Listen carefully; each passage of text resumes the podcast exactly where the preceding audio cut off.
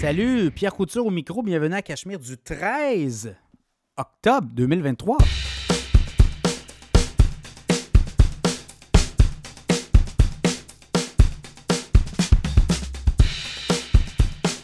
Très, très heureux de vous accueillir pour ce nouvel épisode du podcast Cachemire, 13 octobre 2023. Oui, ça avance, oui, ça va vite. Les marchés boursiers encore cette semaine, euh, très volatiles. On a eu du vert quand même, euh, quatre séances d'affilée dans le vert.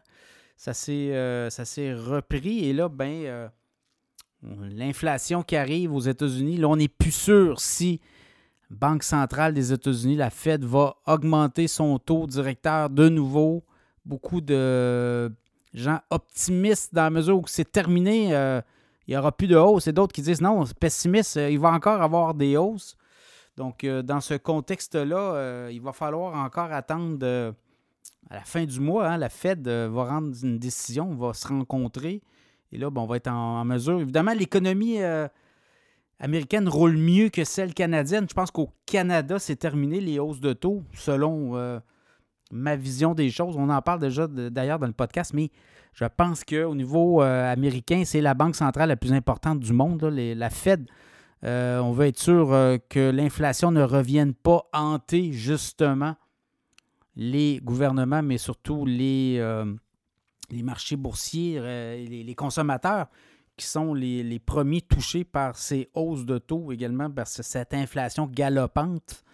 Alors, dans ce contexte-là, ben, ça va être intéressant à suivre. Évidemment, une journée, euh, une autre à la bourse, c'est, ça peut être très différent une journée une de l'autre. Ce qu'on comprend aussi, il y a certains analystes qui voient un rallye boursier prendre forme. On l'a vu cette semaine, quand même eu des, euh, des belles séances. Et là, on se disait, est-ce que c'est euh, une espèce de plateforme vers un rallye pour euh, les 5-6 prochains mois? Certains analystes croient que oui.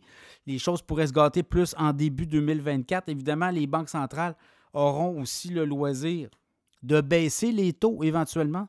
Donc, ça va redonner de l'oxygène. Donc, ça sera à suivre. Sinon, l'économie québécoise, canadienne, on le voit, là, c'est, ça tourne au neutre. C'est très, très euh, près. On, est, on nage en zone récession. Est-ce qu'on aura une récession? On devrait avoir les chiffres prochainement aussi. Euh, certains analystes croient qu'on est en récession actuellement. D'autres disent non, on va rebondir. Deuxième trimestre a été difficile pour l'économie québécoise et canadienne. Et on dit qu'on rebondirait pour euh, le troisième trimestre qui est terminé fin septembre. On va voir les chiffres.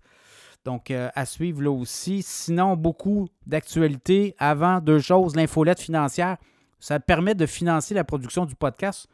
Tous les segments sont gratuits, toutes les plateformes. Encore cette semaine, hein, plus de 13 000 écoutes semaine. On est dans le top 10 au Canada, dans le top 300 des podcasts les plus écoutés dans la catégorie actualité économique. Donc, merci beaucoup aux auditeurs. Vous êtes en feu. Et euh, ben, ça fait en sorte aussi, s'il y a des annonceurs qui veulent embarquer dans le show, on rejoint une communauté. D'ailleurs, je suis en train de mettre sur. euh, je suis en train de finaliser des données sur la valeur de la communauté Cachemire avec le nombre de, gens euh, qui écoutent le podcast. Et euh, je regardais euh, vite, vite les chiffres là, depuis le début de l'année. Ça donne environ 44 000 écoutes certifiées par mois.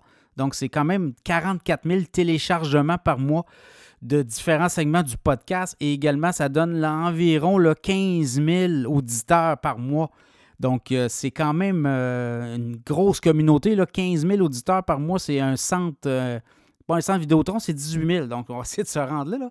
Mais c'est quand même, quand même un Colisée de Québec bien plein là, à chaque, chaque mois à qui on parle. Donc, c'est des chiffres as- assez impressionnants. Et quand il y a des annonceurs qui regardent ça, ben, qui veulent embarquer, on parle vraiment d'une communauté qui est réelle, qui est à l'écoute et qui est très intéressée puisqu'ils reviennent réécouter. Il y a des nouveaux arrivants aussi. Euh, et euh, on est ouvert, si vous, voulez écouter le podcast Cachemire. N'hé- N'hésitez pas d'ailleurs à aller sur ces plateformes et donner des cotes. Euh, je sais qu'Apple Podcast, vous pouvez coter le- le podcast. Euh, je suis à tour de 4.5, 4.7 étoiles. Mais n'hésitez pas de me mettre un beau 5 étoiles en passant. Ça, c'est toujours bon parce que le référencement, ça fait en sorte que quand les gens viennent chercher ou cherchent un podcast à écouter en économie, ben, le mien apparaît euh, dans les premiers. Donc, euh, ça peut aider aussi à l'écoute pour aller chercher des nouveaux auditeurs. Donc, oui, vous pouvez. en fait, l'infolette financière, voilà, je voulais revenir à ça. L'infolette financière pour financer le podcast, vous allez sur cachemireplus.com, vous vous abonnez à l'infolette financière et chaque semaine, vous recevez une infolette sur les titres boursiers à surveiller une infolette qui est très euh, de bonne qualité. Là. Et quand on regarde un peu les titres boursiers que vous avez là, ben c'est des titres boursiers pour vous monter un portefeuille aussi d'actions qui vont vous donner des dividendes, qui vont vous fournir aussi de la croissance dans les prochaines années et qui vont vous permettre aussi euh, de peut-être écouler vos vieux jours à un moment donné, prendre une retraite et d'avoir l'indépendance financière. Donc, l'infolette financière, sinon, Sinon, la publicité directe dans le podcast, vous l'entendez, il y a des annonceurs. Il y a de la place si vous voulez embarquer. Euh, et là, ben, vous communiquez avec moi, vous communiquez avec les plateformes, sur nos plateformes, puis vous allez voir s'il y a un fit, si euh, vous, correspondez. Euh, vous savez, là, on parle de finances, donc tous les services financiers, notariat, ça peut être des avocats, ça peut être des services financiers, la comptabilité. Ce sont tous des services connexes aux finances et si on peut vous aider à aller chercher des nouveaux clients, on va le faire. On le fait déjà. On le fait déjà avec Mireille Rondy, sécurité financière, euh, toute l'assurance invalidité. Mireille Rondy s'occupe de ça. Vous le savez, vous êtes travailleur autonome et vous n'êtes pas couvert, vous êtes en affaires. L'assurance invalidité, c'est important parce que si vous arrêtez de travailler, euh, vous allez venir ronger vos économies. Et là, ben, euh, Mireille Rondy peut vous trouver un forfait d'assurance invalidité qui va répondre à vos besoins. MireilleRondy.com. Sinon, ProStar SEO. Tout le SEO, c'est le référencement sur le web, vos business pour faire monter dans les pages web les premiers référencements. Ben, ProStar SEO fait ça. Ils sont avec nous. Euh, alors, euh, n'hésitez pas à communiquer avec les gens de ProStar SEO. Ils vont vous euh, organiser un package. Ils vont surtout faire en sorte que vous sortez les premiers lorsque quelqu'un cherche vos produits ou services dans votre secteur donné, on va faire en sorte que vous sortez les premiers en haut par le référencement Google. Sinon, sinon, les, sujets cette semaine, ça sent la fin des hausses de taux d'intérêt. Je pense qu'au Canada, il n'y aura plus de hausse de taux d'intérêt. Peut-être une encore aux États-Unis, ça sera à suivre. On va jaser de ça. Les prix des maisons qui vont continuer à croître. C'est Royal Lepage qui vient de sortir un document assez complet là-dessus. On va parler de ça. Ottawa qui a perdu le contrôle des finances publiques. On va parler également de ça. Est-ce que c'est une décennie perdue à la bourse? On va en jaser. Couchetard veut doubler sa taille d'ici 5 ans, notamment à son, euh, son BAEA, son bénéfice avant amortissement, intérêt et, euh, intérêt et impôts. On va jaser de ça. Couchetard, un titre qui est en forte croissance depuis le début de l'année. Les pétrolières n'ont pas dit leur dernier mot. Vous avez vu là, des grosses fusions, des grosses acquisitions, les titres boursiers les plus populaires à la bourse. Donc, euh, bonne écoute!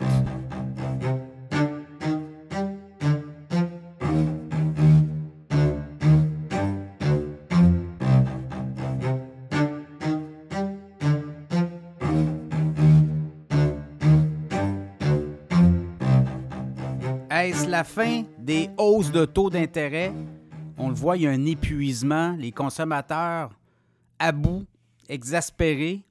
On voit aussi les entreprises, les coûts d'emprunt qui ont explosé, les marges de crédit ramenées, rappelées, comme on dit. Également, ben, les banques centrales commencent à être à bout également en termes d'argumentaire et également de justification. On le voit, là, les euh, mesures prises il y a peut-être 20 mois, de quoi une dizaine, 11 hausses consécutive, ou à tout le moins euh, successive. Ça fait en sorte que là, il y a une limite à ce que l'économie puisse encaisser ces hausses-là.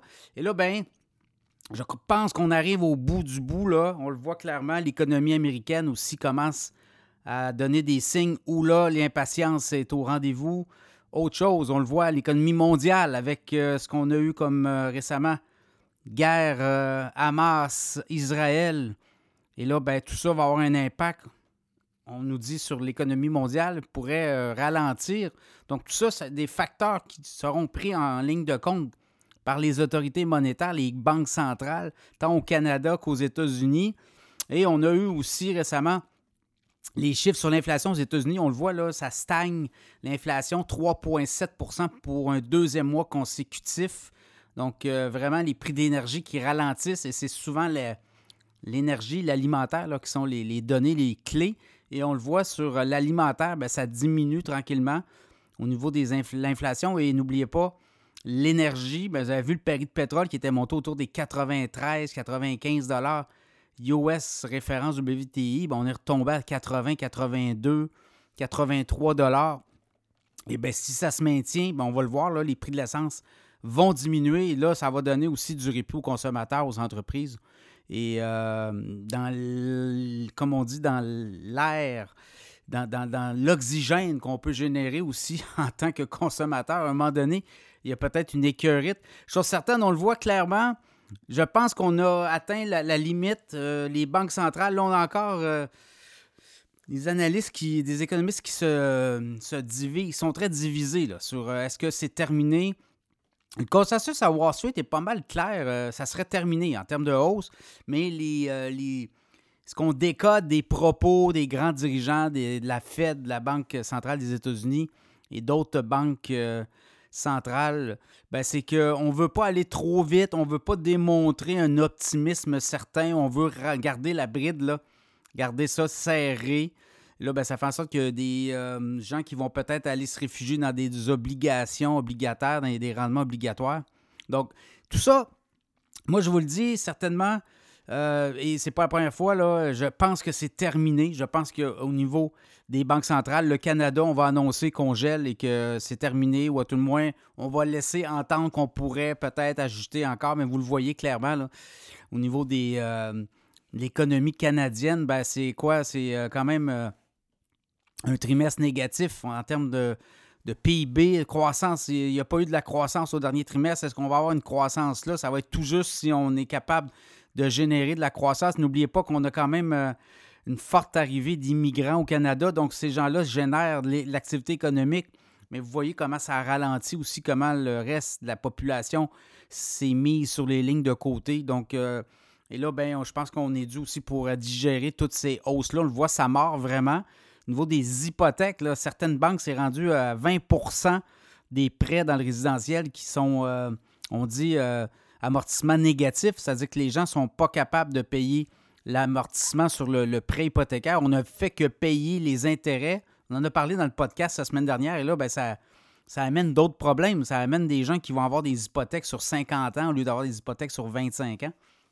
Donc, ce sont des, phénomènes aussi euh, qui vont, euh, qui doivent euh, être pris en ligne de compte. On le voit aussi au niveau des entreprises, les faillites d'entreprises augmentent aussi. Donc, tout ça, ça, témoigne que les, au niveau l'environnement monétaire, les coûts d'emprunt explosent. Et là, ben, là, il y a des impacts. Donc, je pense que c'est terminé, mais on va avoir encore des, des, drôles de, de, comment de décoder. Là. Il va falloir apprendre. Euh, oui, ça prend un décodeur pour décoder les, banquiers centraux. Mais clairement, on va commencer à avoir du relâchement, puis on pourrait même avoir des baisses de taux peut-être plus vite que privé en 2024. Mais je pense que là, c'est terminé. On aura des annonces à la fin du mois, tant du côté de la Banque du Canada que la Fed aux États-Unis. Au Canada, ça serait surprenant. Si on continue à monter les taux, évidemment, il y aura des conséquences à tout ça et je pense que là, on a joué, euh, on est allé au bout de la limite. Du côté des Américains, on l'a vu, l'économie américaine demeure quand même très résiliente par rapport à celle du Canada. Par contre, l'environnement, l'environnement n'est pas très euh, facile. On est dans un, conflit vraiment ouvert avec l'Ukraine. On envoie beaucoup d'argent. Les Américains envoient beaucoup d'argent en Ukraine. Autre particularité, on a aussi la guerre avec Israël et le Hamas. On a dit qu'on allait aussi fournir des fonds. Donc, vous voyez, là, et même aux, États-Unis, le Congrès a reporté de 45 jours l'adoption du budget pour la prochaine année. Donc, ça fait en sorte que là, on va avoir encore des divisions au Congrès et ça pourrait encore amener beaucoup d'incertitudes. Et ça, ben, euh, l'incertitude ben, on n'en veut pas. Alors, euh, je pense que pour les banques centrales, en tout cas, la Banque du Canada, c'est terminé. Il n'y aura plus de hausse. Par contre, aux États-Unis, possiblement peut-être une autre hausse, mais même encore beaucoup de divisions chez les économistes. Alors, évidemment, tout ça sera à suivre, mais je pense que le travail est fait. Là, on devra digérer toutes ces hausses et vivre dans des environnements de taux d'intérêt beaucoup plus élevés au cours euh, des euh, prochains trimestres.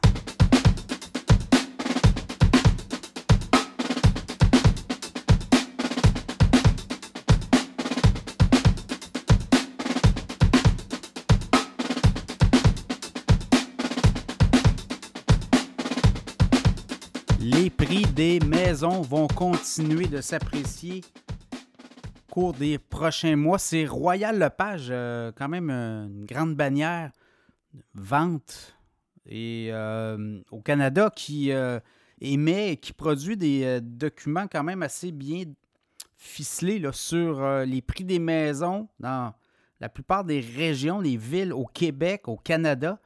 Et là, ce qu'on dit euh, pour la fin de l'année, le dernier trimestre, quatrième trimestre de l'année, ben, ça va être une hausse de 7% par rapport à l'an dernier, trimestre sur trimestre évidemment, mais depuis le début de l'année, quand on regarde un peu la progression des prix des maisons, ben, c'est quoi? C'est 8,5% en moyenne au Canada.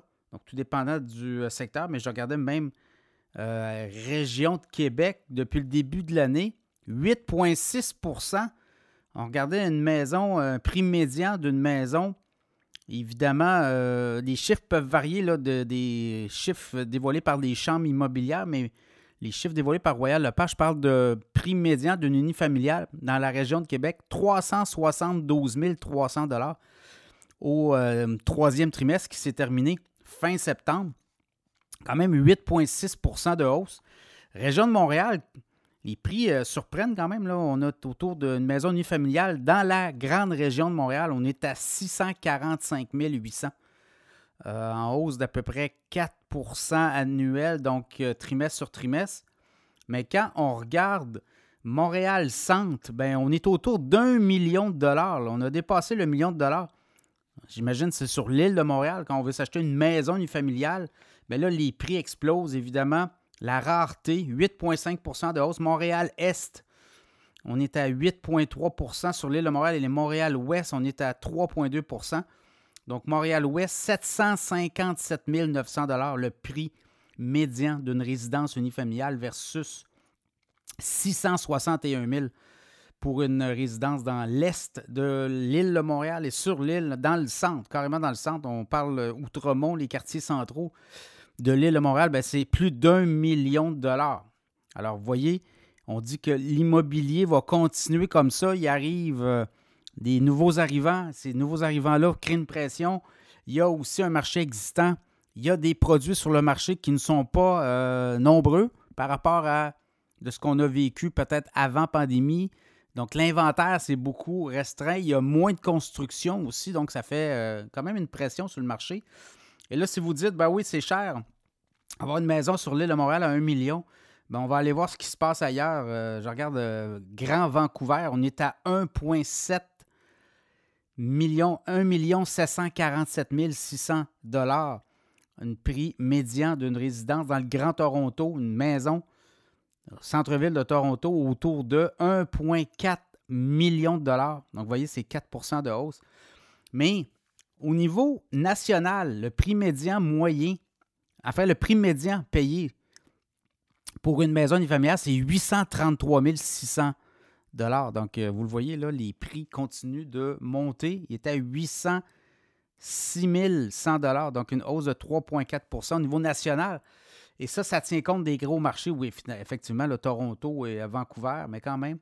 Et quand on regarde même autour, la banlieue de Toronto, Markham, on est rendu à 1,7 million, tout près de 1,7 million euh, pour une résidence unifamiliale. Sinon, Mississauga, 1,4 million. Donc, vous voyez, là, ça, le marché de Toronto est très, très tendu dans ce contexte-là. Donc, pour les maisons unifamiliales, on nous dit. Et là, pour euh, les prochains trimestres, évidemment, il y a des acheteurs.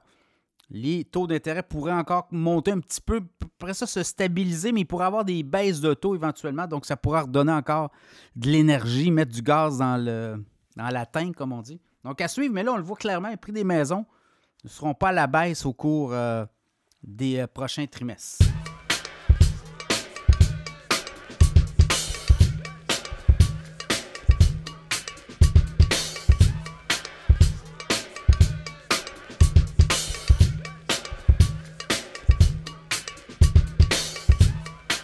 ça va de mal en pis pour les finances publiques, notamment du côté du gouvernement fédéral. On va avoir des chiffres, on va avoir euh, au cours des euh, prochaines semaines des mises à jour économiques. Le directeur parlementaire du budget Ottawa va aussi sortir. Mais là, de ce qu'on comprend, c'est qu'avec le ralentissement de l'économie également, la crise euh, avec Israël, le Hamas aussi, il y a de l'implication. On sent que l'économie ralentit, donc moins d'entrée d'argent dans les coffres des gouvernements. On le veut à Québec, là, Éric Girard, le ministre des Finances, l'a dit, il allait avoir moins d'argent. On parle de on parlait de milliards de dollars, mais du côté d'Ottawa, qui est déjà lourdement handicapé et déficitaire, là, quand on regarde un peu les budgets, notamment le budget du Canada cette année, l'année qui est en cours, 2023-2024. L'an dernier, c'était 43 milliards de déficit. Cette année, on s'attend à 40,1 milliards. L'an prochain, 35 milliards de dollars de déficit. Et ça va comme ça jusqu'en 2028-2029. Donc, c'est beaucoup de fric. Là, on parle de 175 milliards de déficit jusqu'en 2028-2029. Imaginez. Et là, ce qu'on nous dit en coulisses, c'est que ça va de mal en pis et ça pourrait, euh, même pour avoir des mises à jour, et là, ça pourrait être encore plus important comme déficit. Cette année, on parlait d'un déficit de 40,1 milliards. Ça pourrait être peut-être 50 milliards qu'on nous dit. Ça va être à suivre. Là. Il y a des échos de la colline, de ce qu'on entend. Et euh, ça fait en sorte que ça pourrait, euh, comme on dit, la marge de manœuvre d'un gouvernement, c'est beaucoup parce qu'elle n'est pas endettée, mais là, on a mis beaucoup d'argent. Si on regarde depuis le 2020, même depuis l'arrivée de Justin Trudeau, la, dette euh, qui était autour de, je regardais vite, vite, vite, 700, on était autour de 789 millions. On était autour de 721 milliards, voilà. 721 milliards de dollars euh, au niveau de la dette fédéral, ben là, on est autour de 1221 milliards. Donc, on l'a presque, quoi, là, c'est 70% de plus. 75% donc c'est 500-600 milliards. Puis là, on ajoute du 40, 45, 50 milliards par année. Donc, on va avoir pratiquement doublé la, date, la dette fédérale au niveau euh, des prochaines années. Donc, vous voyez, c'est significatif. Et là, ce qu'on nous dit, c'est que on a rajouté de l'argent, vous l'avez vu, Justin Trudeau est sorti pour rajouter de l'argent. On a envoyé de l'argent à l'Ukraine aussi. Est-ce qu'il y a une limite à envoyer de l'argent à, l'Ukraine? Aux États-Unis, ça, commence à être une, problématique importante. Les, les républicains et les démocrates ne s'entendent plus sur les montants à octroyer. Et là, ben, il y a la guerre Israël-Hamas aussi qui pourrait venir perturber l'équilibre aussi de ces aides financières-là. Et là, euh, du côté canadien, on a envoyé encore 600 millions de dollars récemment à Zelensky. Est-ce qu'on va être capable de continuer à envoyer des montants significatifs?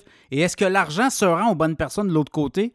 On en doute beaucoup aussi. Euh, on commence à douter beaucoup de, toute cette transparence qui n'est pas au rendez-vous du côté du gouvernement ukrainien. Tout ça dans la recherche éventuellement de l'équilibre budgétaire à Ottawa, ben écoutez, euh, il n'y en aura pas les prochaines années, là, je peux vous le dire, jusqu'en 2028-2029. Et là, on nous dit qu'on pourrait reporter à nouveau au calendrier grec l'équilibre budgétaire du côté d'Ottawa, moins de rentrée d'argent dans les euh, prochains mois, les prochains trimestres et aussi les dépenses qui explosent. Là, on a mis de l'argent. On a quoi? On a pris un programme d'à peu près quoi? 20 milliards de dollars pour euh, aider la construction de logements neufs. Là, on recommence à dépenser. Donc, voyez-vous, là, la logique d'avoir un budget équilibré, c'est qu'on peut peut-être aller chercher de la dette pour euh, relancer l'économie, mais là, on n'a plus de marge de manœuvre. On est déjà à 40 à 50 milliards de déficit annuellement. Alors, euh, des gros, gros enjeux problématiques pour le gouvernement Trudeau, surtout que là, on dit qu'on est à la recherche de dollars dans l'appareillage, on ne veut pas procéder à des compressions significatives. On parlait de 15 milliards de compressions sur 5 ans, alors que les dépenses de l'État sont beaucoup plus significatives. Alors, dans cette optique-là, ça va être difficile. Juste pour la dette, on regardait un peu euh, avant, on, payait en termes d'intérêt sur la dette avant la pandémie. 2021-2022, on était à 24,5 milliards de frais de paiement de dette on est passé l'an dernier à 34,5 milliards. Ça, c'est ce qu'on met sur les intérêts pour payer la dette en partant sur le budget. Et 2023-2024, l'année en cours, on va être à 44 milliards. Donc, on va avoir pratiquement doublé les frais d'intérêt sur la dette. On a presque doublé la dette et les coûts d'emprunt ont explosé. Vous l'avez vu, les coûts les taux d'intérêt ont explosé. Donc, pour le gouvernement canadien, tout ça, c'est des, euh, des, milliards de dollars que l'on consent euh, en paiement de dette, si on avait été plus discipliné, si on avait imprimé moins d'argent, puis on avait peut-être relâché des mesures, notamment au point de vue de la COVID-19, bien là, on ne serait pas dans cette situation. On n'aurait pas imprimé autant d'argent, on n'aurait pas non plus stimulé l'économie et l'inflation que tout ça a donné par la suite. Alors, euh, augure euh, très mal du côté fédéral. on va avoir plus de détails, mais soyez, soyez avisés que les déficits au cours des prochaines années pourraient encore s'accentuer.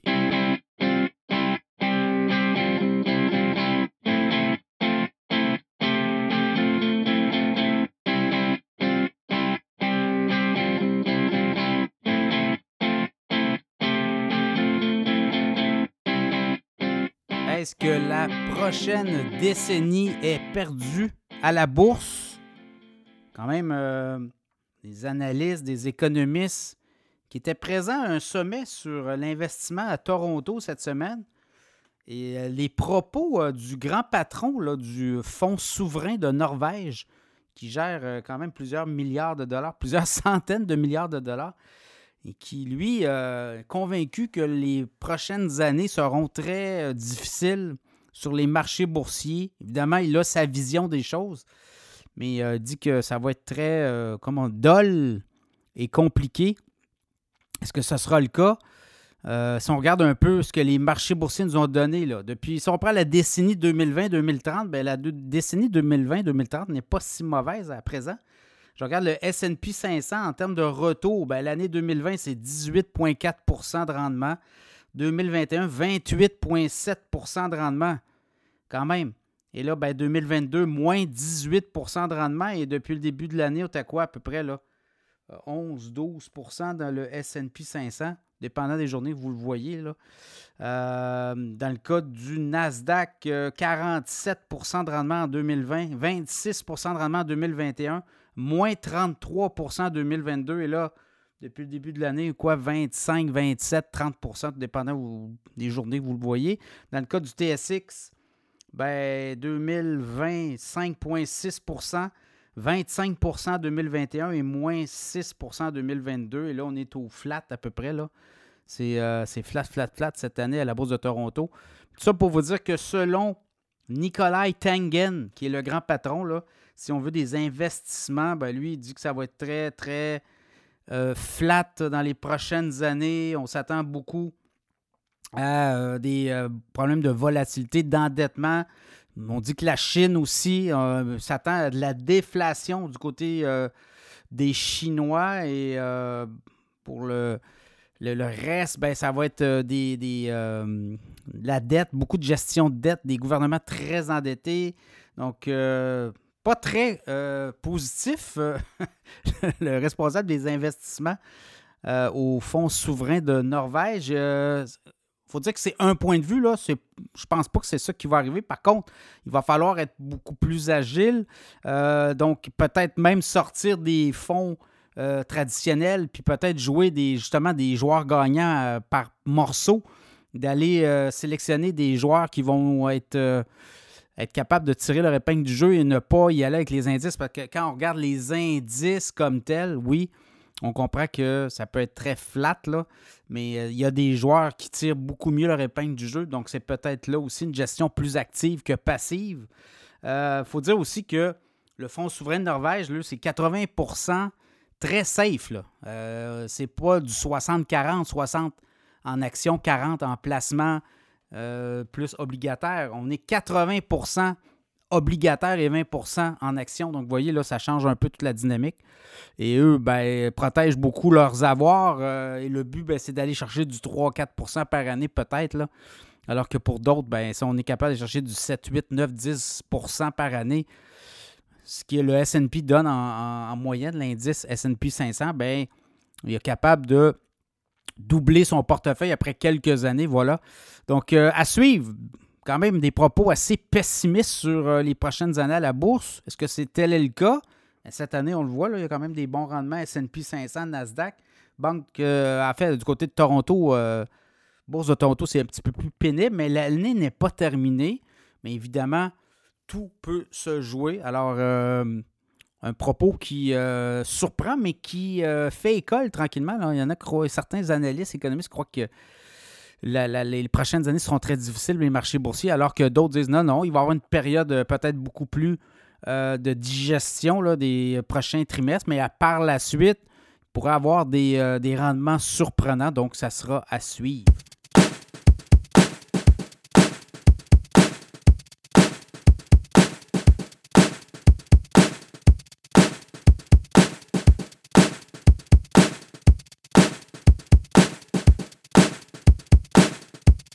Alimentation Couche-Tard, le géant des dépanneurs québécois, a fait parler de lui cette semaine. Euh, on en jase souvent de Alimentation Couche-Tard dans le podcast. On vous en parle depuis au moins le début du podcast 2020. Et depuis ce temps, ben, le titre a assez progressé à la bourse. Là, si je regarde vite, vite, vite, le titre de Couche-Tard depuis 2020, ben, vous l'avez dans le mille, là, il a presque doublé, autour de 44, 45 dollars, et maintenant autour de 75 dollars. Donc, vous euh, voyez. Et euh, c'est un exemple parmi tant d'autres de titres boursiers dont on vous parle souvent dans le podcast Cachemire. Mais Alimentation Couchetard a rencontré cette semaine les analystes, les prévisionnistes pour dire que, quand même, des ambitions assez sérieuses au cours des dix prochaines années. On veut doubler le BAIA, c'est-à-dire euh, les revenus engendrés avant intérêts, amortissement et impôts. Le BAIA de Couchetard s'est élevé au euh, dernier exercice financier annuel. C'était autour de 5,7 milliards. On veut porter ce BAIA-là à 10 milliards dans 10 ans. Donc, on veut pratiquement doubler. Le BAIA était à 5,7 milliards, donc ça donnait à peu près 3 milliards de profit net pour Couchetard au cours de la dernière année. On veut monter ça à 10 milliards le BAIA et à environ, grosso modo, 6 milliards les profits nets. C'est à peu près ça que ça donne si on suit la logique, mais évidemment, c'est le BAIA dont on nous a parlé. Mais clairement, l'ambition, c'est d'amener le BAIA à 10 euh, milliards. Donc, vous voyez, là, ça va être euh, tout un challenge pour Couchetard, qui est quand même euh, habitué là, à des cibles et des objectifs assez ambitieux. Donc, comment on va faire tout ça? Bien, Couchetard, vous le voyez, là, c'est 14 400 dépanneurs magasins dans 25 pays. Donc, on va y aller de deux façons. Il y a deux axes possibles, organique ou par acquisition. Et là, ben, par acquisition, vous l'avez vu, euh, a essayé de mettre la main sur Carrefour en France. On n'a pas été capable, Carrefour, qui est partout aussi dans le monde, on n'a pas été capable, des politiciens s'en sont mêlés et ça a bloqué des transactions. Donc, on va euh, continuer à regarder les opportunités. Oui, on va y aller avec des acquisitions, on va y aller par notamment l'Asie, qu'on dit, l'Amérique du Sud, l'Asie, l'Europe, beaucoup de digestion à faire. Là aussi, on a fait des acquisitions au cours euh, des derniers trimestres, dernières années. Amérique du Nord, ben, il y a le marché américain, évidemment, qui est encore euh, porteur d'espoir. Au Canada, c'est assez complet. Là. est assez partout dans les provinces, mais il y a encore possibilité d'acquisition, possibilité d'acquisition à gauche et à droite, mais c'est assez complet. Donc, les acquisitions vont venir par l'étranger, par les autres continents.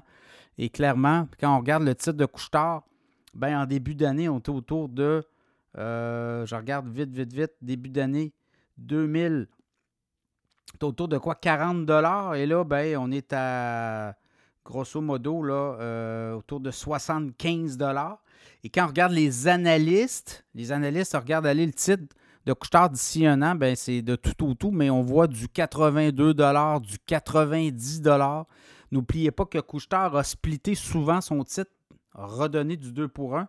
Et quand on donne du 2 pour 1, voilà. En début d'année, on était autour de 60 et là, ben, on est autour de 75, 74, 50, dépendant de la journée. Vous, allez le regarder, le titre.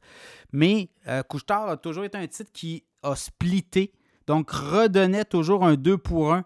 Donc, c'est ça qui est le secret, euh, si on veut garder et on veut euh, faire euh, beaucoup de progression sur le titre de Couchetard. On garde les actions de Couchetard, on les conserve très longtemps. Et là, à un moment donné, quand on atteint un certain niveau, on split, on, on vous redonne 2 pour 1 Évidemment, le, titre diminue de moitié, mais quand même, vous vous retrouvez avec deux fois plus d'actions dans vos poches. Et ça fait en sorte qu'éventuellement, ben, Couchetard aussi procède à des rachats d'actions. Donc, euh, c'est l'effet multiplicateur. Et on a travaillé souvent et très longtemps. Et on travaille encore pour les actionnaires chez Couchetard.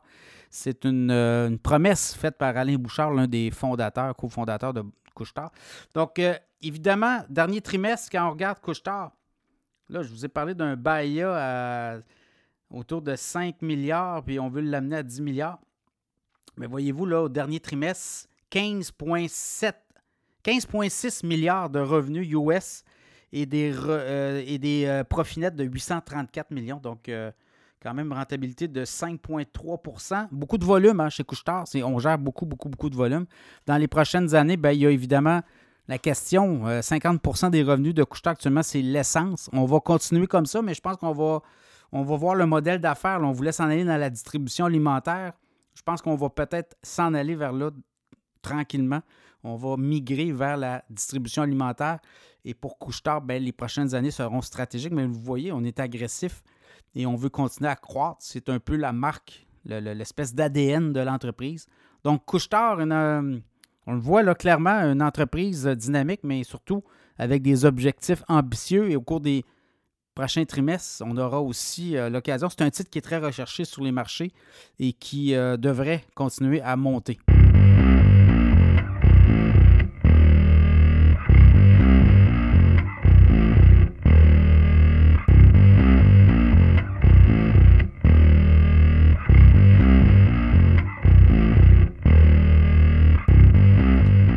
Continue de bouger dans le secteur du pétrole. Et là, ben, grosse transaction cette semaine. Exxon Mobil qui achète Pioneer Resources aux États-Unis. Transaction de près de 60 milliards de dollars. Donc, c'est assez imposant comme niveau de transaction. Mais également, ce que ça dit, c'est que on, là, on va le voir. Il y a des mouvements de consolidation dans l'industrie du pétrole et du gaz. Il y a des joueurs qui veulent augmenter leur capacité de production dans les prochaines années. Je pense qu'on va profiter peut-être des 15 euh, à 20 euh, prochaines années, 30 euh, prochaines années. On dit que 2050 pourrait être charnière.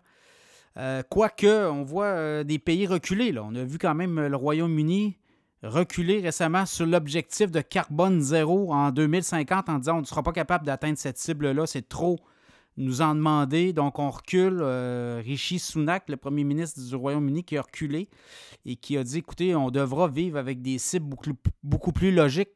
D'autant plus que sur cette planète de décarbonation, la Chine n'est pas présente, les Américains n'y sont pas, le Brésil n'y est pas, la Russie n'y est pas et l'Inde n'y est pas. Donc, euh, est-ce qu'on est pris avec des pays qui vont se faire à croire que les GES vont diminuer du jour au lendemain si les plus grands émetteurs du monde ne participent pas à cet effort de guerre.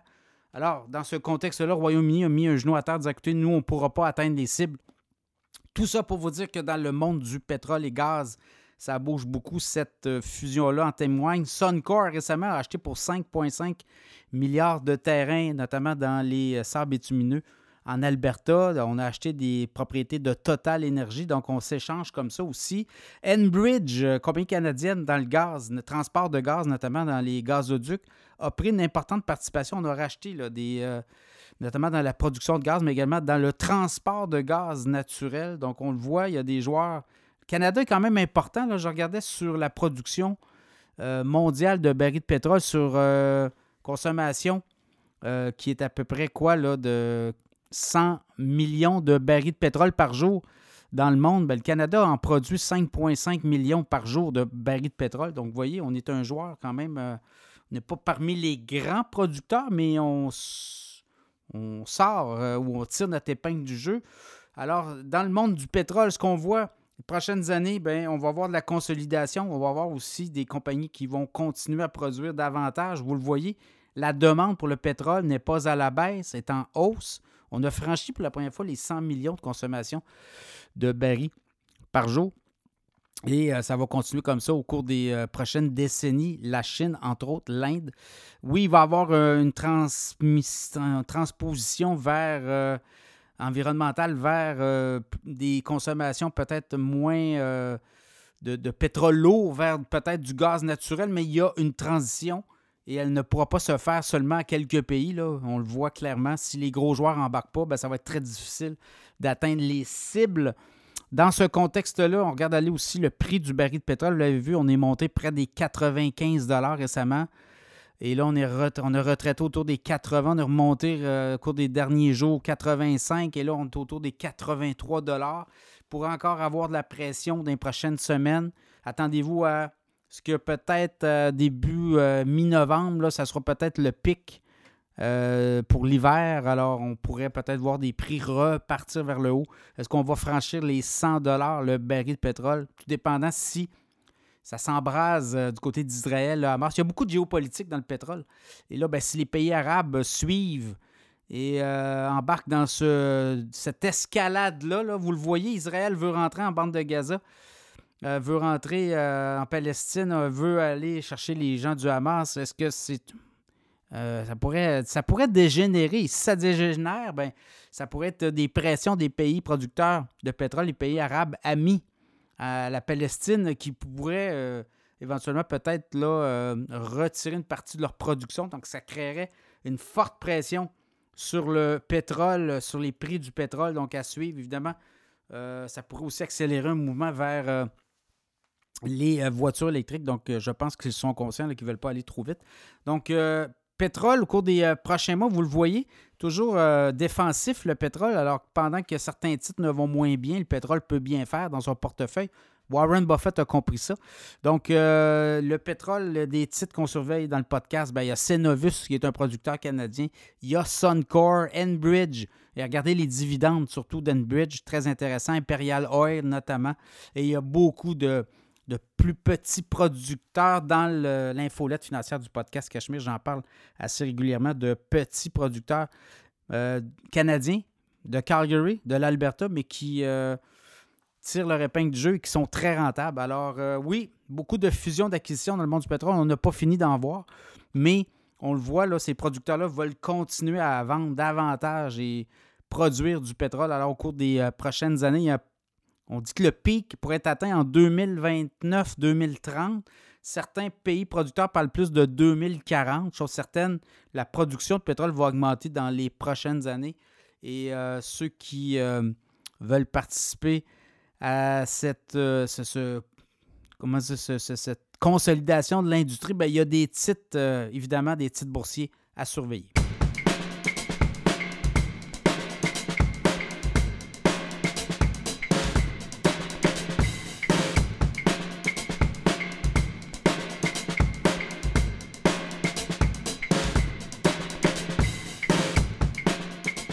Toute une semaine boursière. On a eu quand même des très belles séances.